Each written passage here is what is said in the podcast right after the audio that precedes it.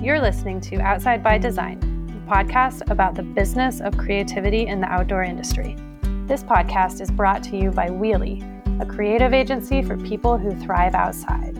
We help connect people with themselves, each other, and the natural world through communication and creative work that makes people feel feelings and take action. Basically, we're all about making marketing that matters.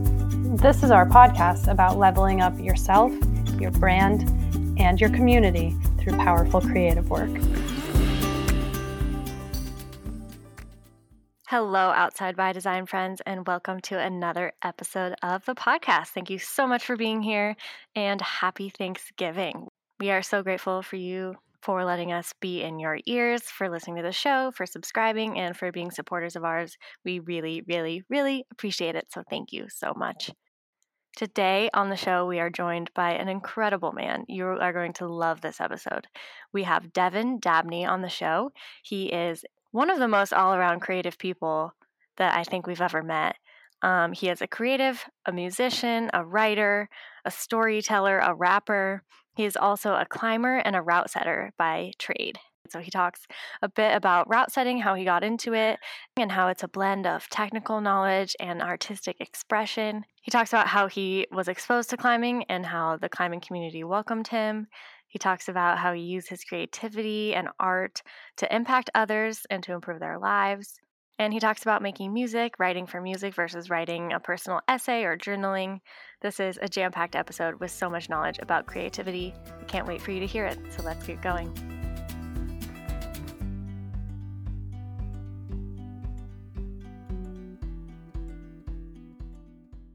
Devin, thank you so much for being on our podcast today. Oh, yeah, of course. Thank you for asking me.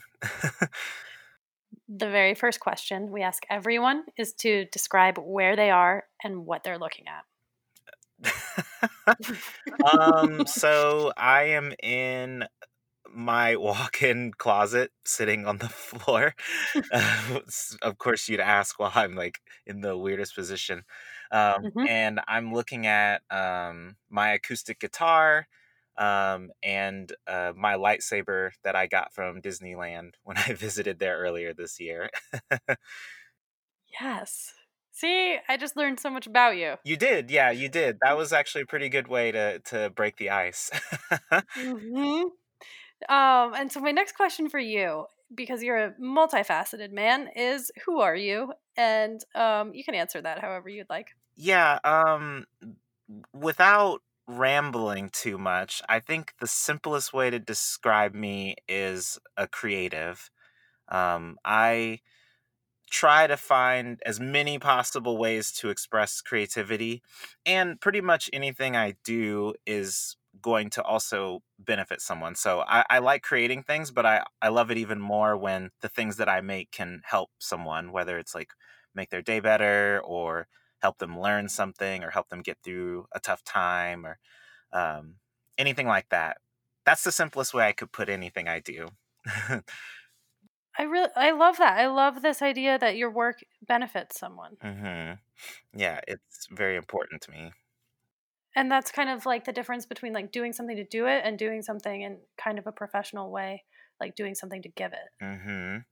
Yeah, yeah, absolutely. I think that it's important, especially for me, to just have a purpose or a reason behind anything I'm doing. You know, like uh, I do love art and I love art for the sake of art, but I also love it when uh, art or something that you make has an impact upon someone. I think that's what any artist wants, right? Is to have their work impact somebody. So that's how I um, internalize that. Is I want it to to just change someone's life, even if it's in a little way.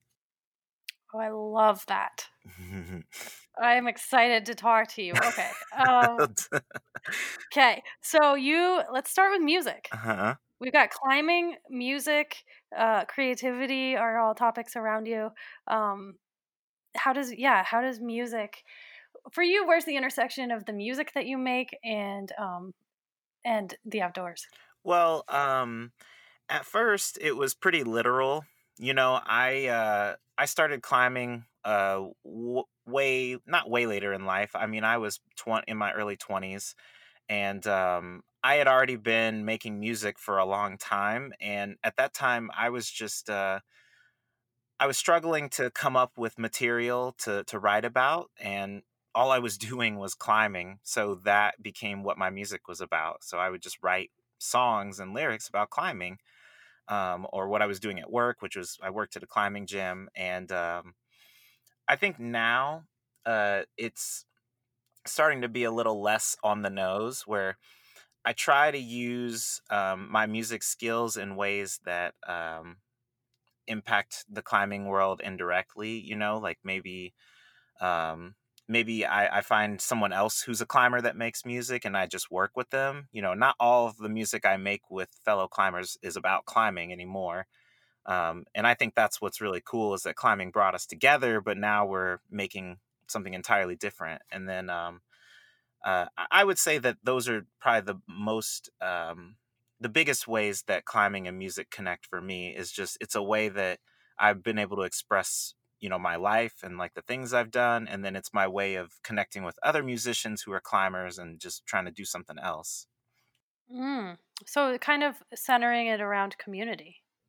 Yeah, yeah, absolutely. I mean, you uh you could probably see a clear theme in my creative energy where I try to make it so that it's helping bring people together or bring people or just connect to other people you know so yeah but definitely um when I started making music about climbing, it was all about sharing it with my friends who were climbers because they were the ones that would get it.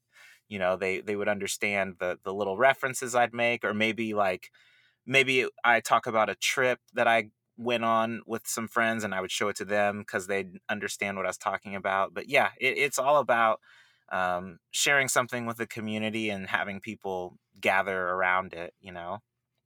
And kind of how uh, you're from Indiana. Mm-hmm. So, how did a kid from Indiana end up deeply rooted in the climbing community in Portland? Yeah. Um. Well, this may be a shocker, but there's no rock climbing really in Indiana. Um, so uh, I got exposed to it when I was in college because um, at Ball State, that's the school I went to, is Ball State. Uh, my sophomore year, they built a new fitness center and it had a climbing wall in it.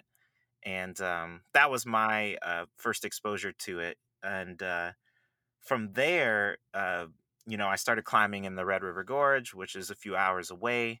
Um, all of the good climbing is hours away from Indiana, but I mean, you just get used to traveling because everything is far away. So, I mean, I spent pretty much every weekend in college that I could, I was climbing somewhere.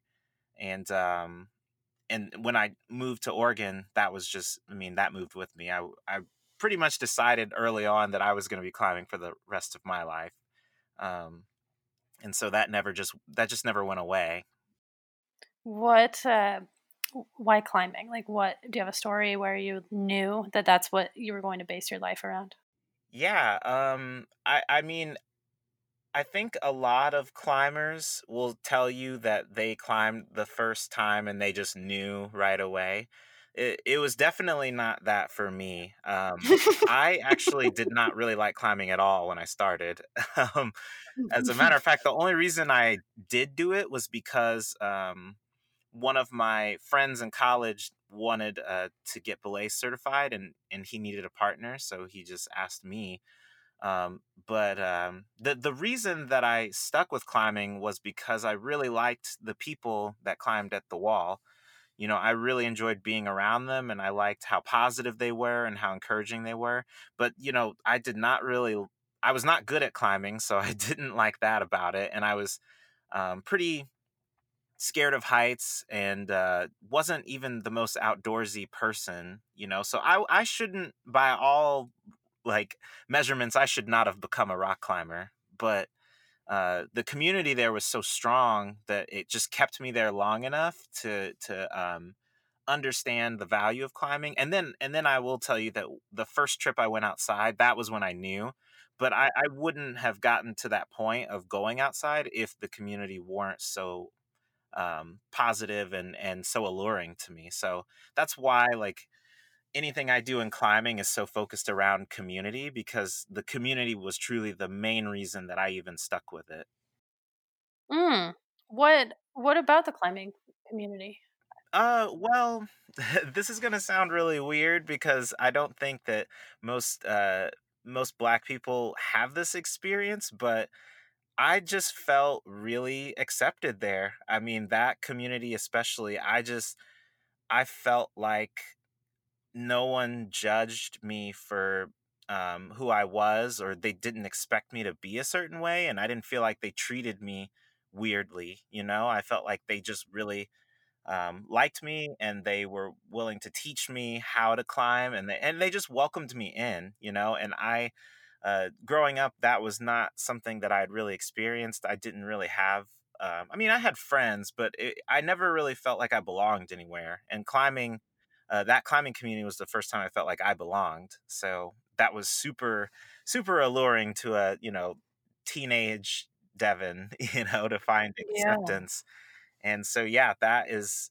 that is what um kept me there and uh yeah it was it was just really valuable i just never had experienced that before and um and i i thought that you know man it must be like every climber must be like this and and that's not the case but there are quite a few climbers that are very friendly and um i don't know it just was a nice unique sort of experience.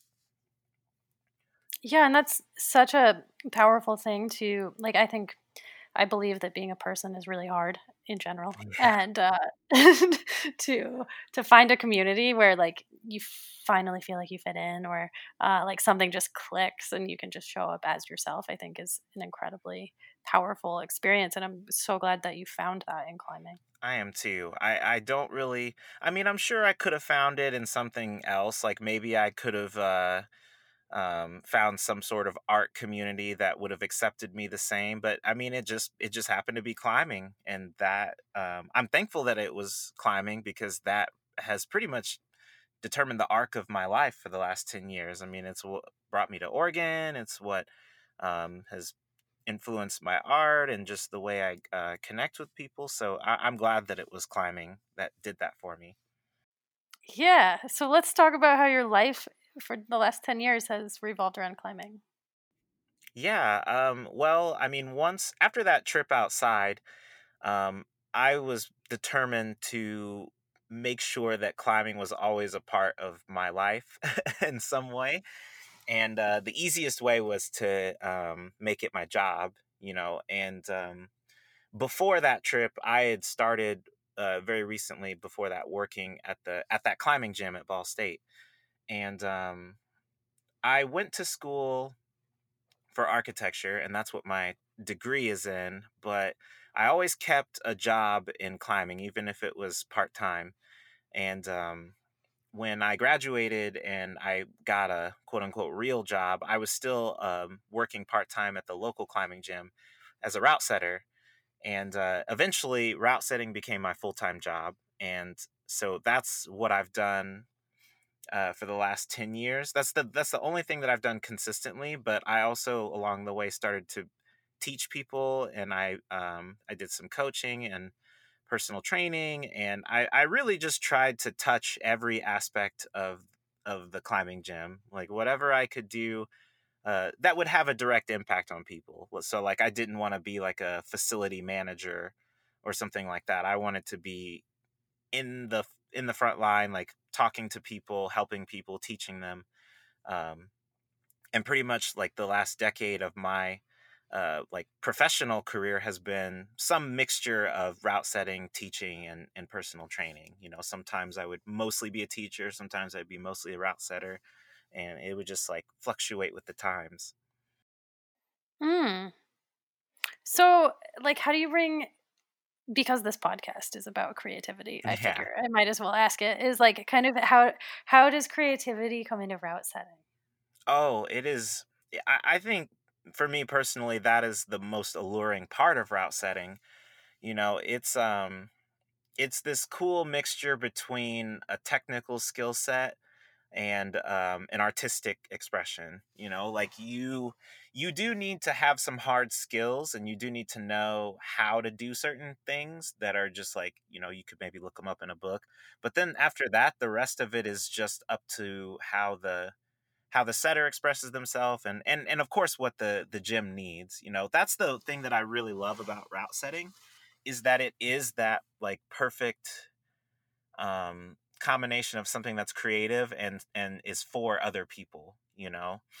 And uh i mean i think i said earlier that those are the two most important things to who i am so that's why route setting was so perfect for me because it is a form of creativity but uh, it's it's a completely selfless or at least i think it should be completely selfless form of creativity where you're making something and once you've made it you just give it to the climbers and then they do what they want with it they have fun with it or they climb it and um yeah i mean it is just uh it, it can be really rewarding in that way. That's very cool. Um what's a specific example of like using that creative mindset when you're um, putting together like a specific route? Well um there's a lot of ways to approach setting a route you know? I mean there's obviously some restrictions. You know, if the gym needs a certain difficulty range or style, you know, you address those issues first.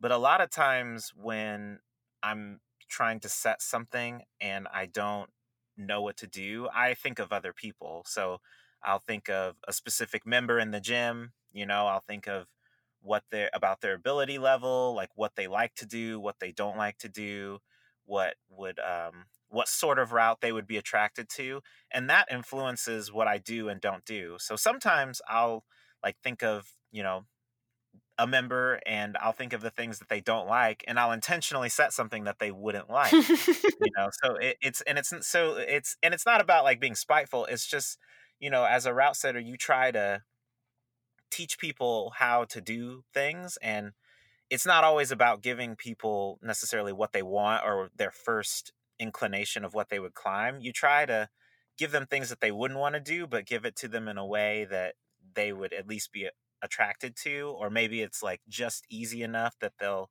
they'll suffer through it. You know, and I, I just think that's a really fun way to to approach the the creative process. And sometimes I'll be direct about it. Like I'll go up to someone in the gym and I'll ask them, you know, what what what would you want to see on the wall? Like what would you like to climb right now? And depending on what they say i'll either do exactly what they say or i'll do the opposite of it or i'll like maybe do a little bit of this a little bit of that um, but uh but yeah i think when in doubt you can always just ask the people you're you're serving you know mm. there's this like playfulness in these in your yeah you, there's playfulness in your approach and um, i imagine that mm-hmm. translates into the experience that you're providing. A hundred percent. I mean, it might kind of sound a little hippie-ish, but I really do believe that the the energy you put into something when you're making it, it shows. You know, like if you're if you're having a good time and uh, you know you're being playful, it will come out in the way that you set. Whereas if you're um, if you're frustrated or if you're um, even if you're just like focused, you know, like if you if you're slam a couple cups of coffee and then you're just like cranking out routes it'll come out in how the the setting feels and how it climbs so i i try really hard uh most of the time to approach it with uh as playful of a mindset as possible just because that number one that just keeps it fun and then two you, you want people to enjoy it so i, I want to i try really hard to keep my mindset positive when i'm setting I love that. I also am really enjoying your um,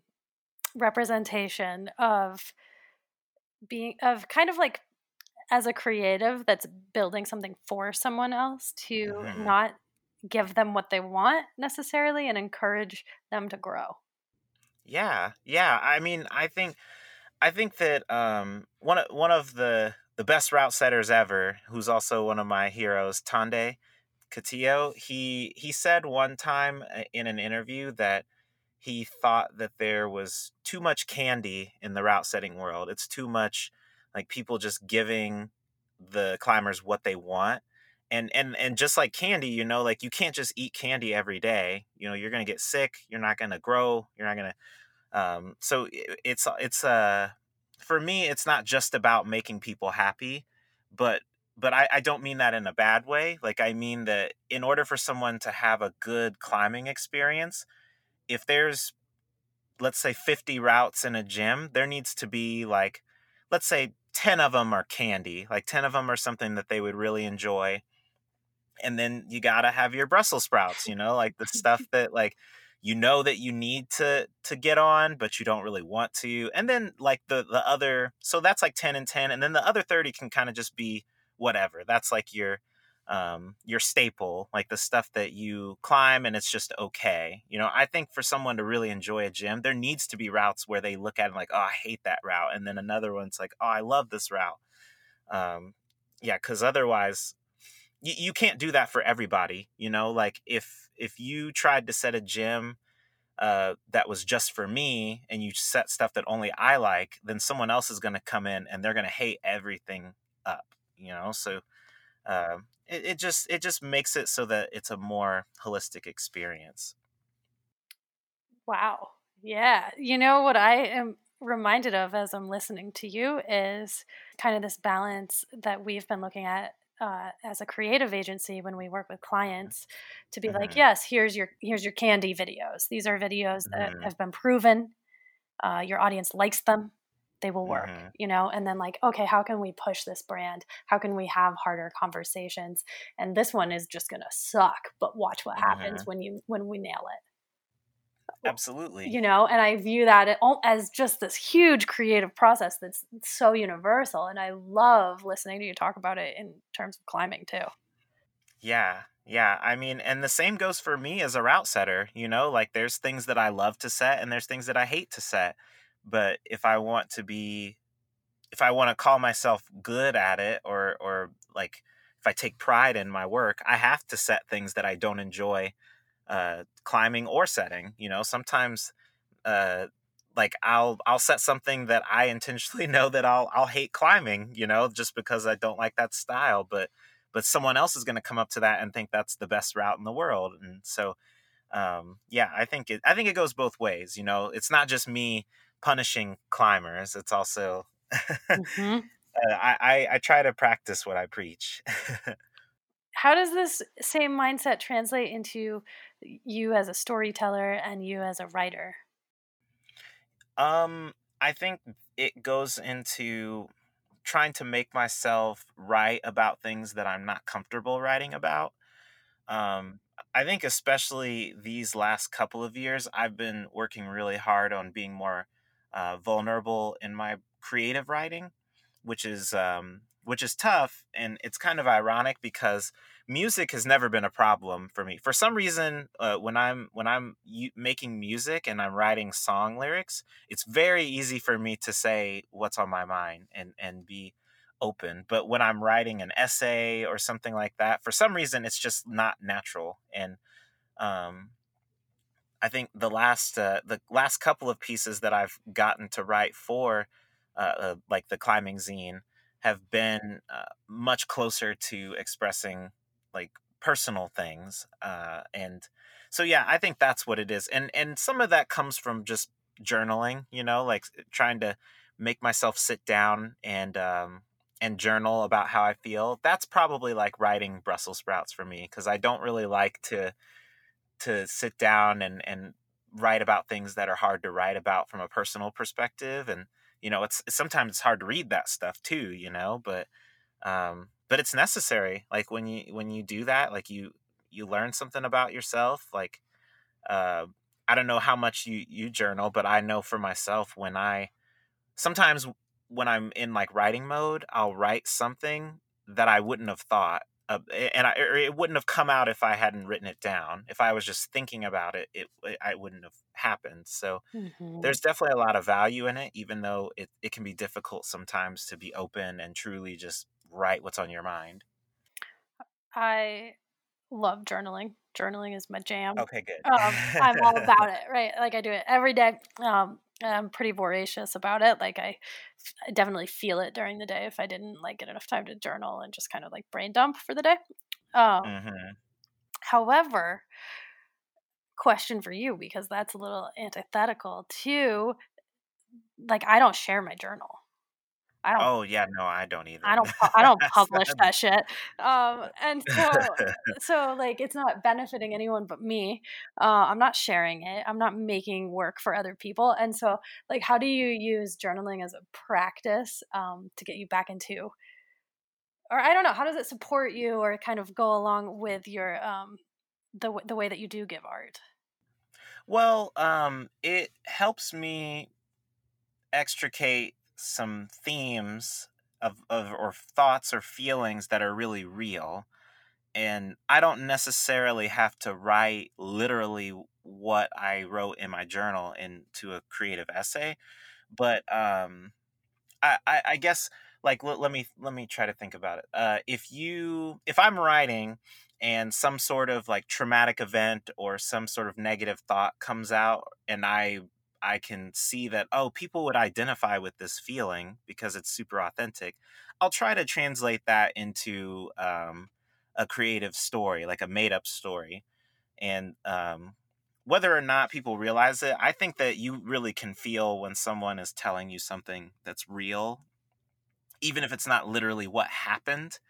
Um, they can feel it, you know. It, it, I think that's how music works, especially how rap music works, you know, where you not everything it, I, I think people think that rap music is like autobiographical but most of the time it's just made up stories but people can feel the authenticity behind it even if it's not literally what happened i don't know if that makes sense but yeah It it does, but I you are I believe the first musician that we've had on the podcast. oh well uh, maybe maybe get a second opinion on on that but uh, that's how devin looks at it anyway I I love hearing about what goes into making music from a lyrical and and emotional and energetic standpoint. So, um, yeah, I'm very very happy to talk to you about that and learn from you. Yeah, yeah, absolutely. I mean, it um I mean just I think with music it's a little different because I think I I try really hard to just express whatever I'm feeling in that moment. You know, whether it's positive, negative, neutral, uh happy, sad, whatever. Um I I, I still think that it's more important to express honestly how you're feeling as opposed to trying to um like I I can't approach music from a like oh I'm gonna make a hit single today or like I'm gonna make a this kind of song.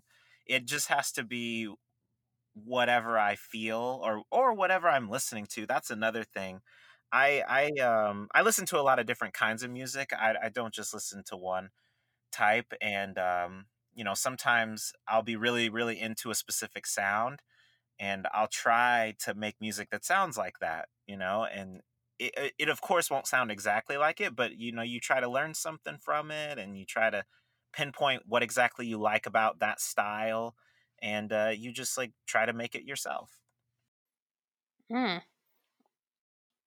you try to make it yourself. How do like how do you how do you do it? Like what what's your uh, process for music making?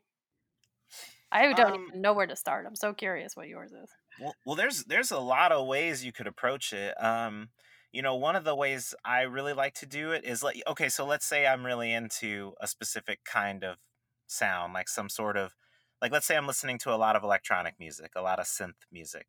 Um, I really like to to curate playlists, you know, of songs that capture a certain feeling or they use a certain kind of instrument that I really like and I'll just make a whole playlist of it and I'll just listen to that playlist number 1 just cuz I'm into that kind of music for the time being but I'll listen to it and while I'm listening to it um, if I really like something I just try to make notes about it you know like I like uh, if I like this drum or I like the way the singer is singing or um, I like this rhythm that they make. I I, I don't always go off of a, a feely, uh, subjective sort of approach. I try to be really logical when I do stuff like that. Of like I'm gonna try to find that specific sound or I'm gonna replicate that rhythm and um, and sometimes you can get something just from that you know like you you might start with those pieces and then decide okay well what if instead of using the drum that i liked in there i'll use a different drum or i'll use uh, i'll change the rhythm just a little bit um,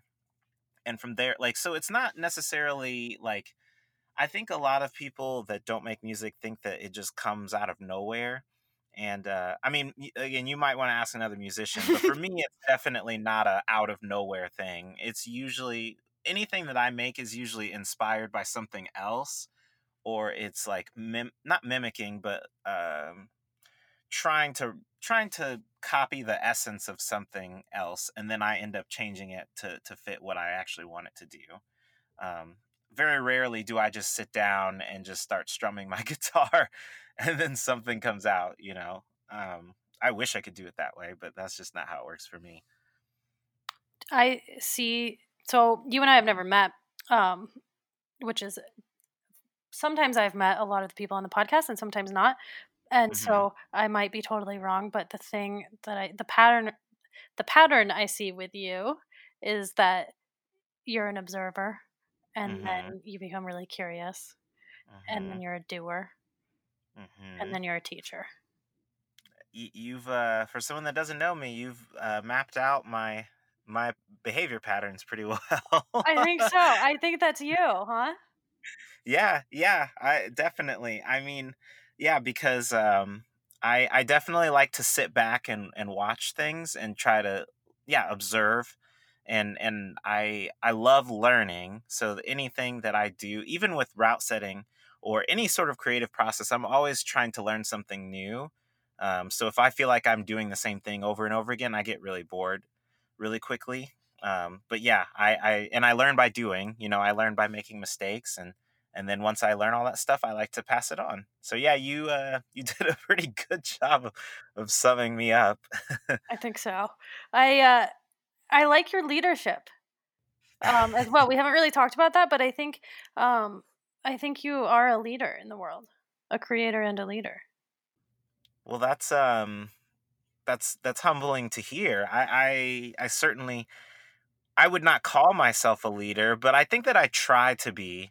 You know, I think the people that I admire, especially, I I see as leaders, and um, you know, I I, I guess I try to. Uh, I don't I don't want to be a leader in the sense of like telling people what they should do or like being the um I don't know, being the person everyone looks at for direction or like explicit direction. But I, I want to be somebody who like people can look at and see like, oh, he's being his true self, you know, like if he can be authentic and he can struggle through things and still be okay, then I can too. I like to lead by example, I guess is what I'm saying. Mm-hmm. Yeah. I mean, you, it just seems like this pattern of observation, curiosity, doing, and teaching. Like it just seems like you are so consistent, and like it makes me think you're a person who's really living in alignment and just like an awesome dude. Well, that's cool. That's well, thank you. Yeah, yeah I mean, like that is a, I, I what you just said, living in alignment. That has definitely been a focus of mine especially these past couple of years you know i and especially this year you know with everything changing so drastically it's given me a lot of opportunity to to reevaluate to to think about the things i'm doing and are they all really in line with what i want am i really getting after what i want am i being who i want to be and um and yeah i definitely think in the past six months i've gotten much much closer to that so it's good to hear it echoed back in someone that I just met. That's cool. Cool. I'm glad we got to have this experience. Yeah. Um hey, so we're kind of wrapping up the time. Is there anything I haven't asked you that you want to share with our audience of outdoor creatives? Uh no, I mean you uh let's see. So we we talked about talked about setting, talked about music. You uh so succinctly summarized everything that I do. I mean, I guess the only thing that I I would add like maybe as a comment is just that um if anyone who is listening to this um ever wants to reach out to me to work with uh, uh, on anything. Yes. I, I am very much a collaborator, and I like to I like to work with other people, and I like to to motivate other people to pursue whatever creative thing they're doing. So yeah, always always feel free to reach out to me on social media or however you can get a hold of me because I love meeting other creatives and I love working with other people. We are going to put links to everything in our show notes. Um, but Excellent. verbally, where can people find you? Um, uh, Instagram is probably the easiest way to find me. Um, if it's uh, my handle is is Deuces Hip Hop, but you, I, I suppose you'll probably link it. Mhm. Um, you can find if you're interested in my music, you can find me on Spotify or Bandcamp or SoundCloud. Uh, on all of those, I go by my my full name. I don't have a my my rapper name is my my actual name. There's no no uh no uh, alter ego there. you get you, what you see is what you get. Cool. Cool. And you're on Spotify.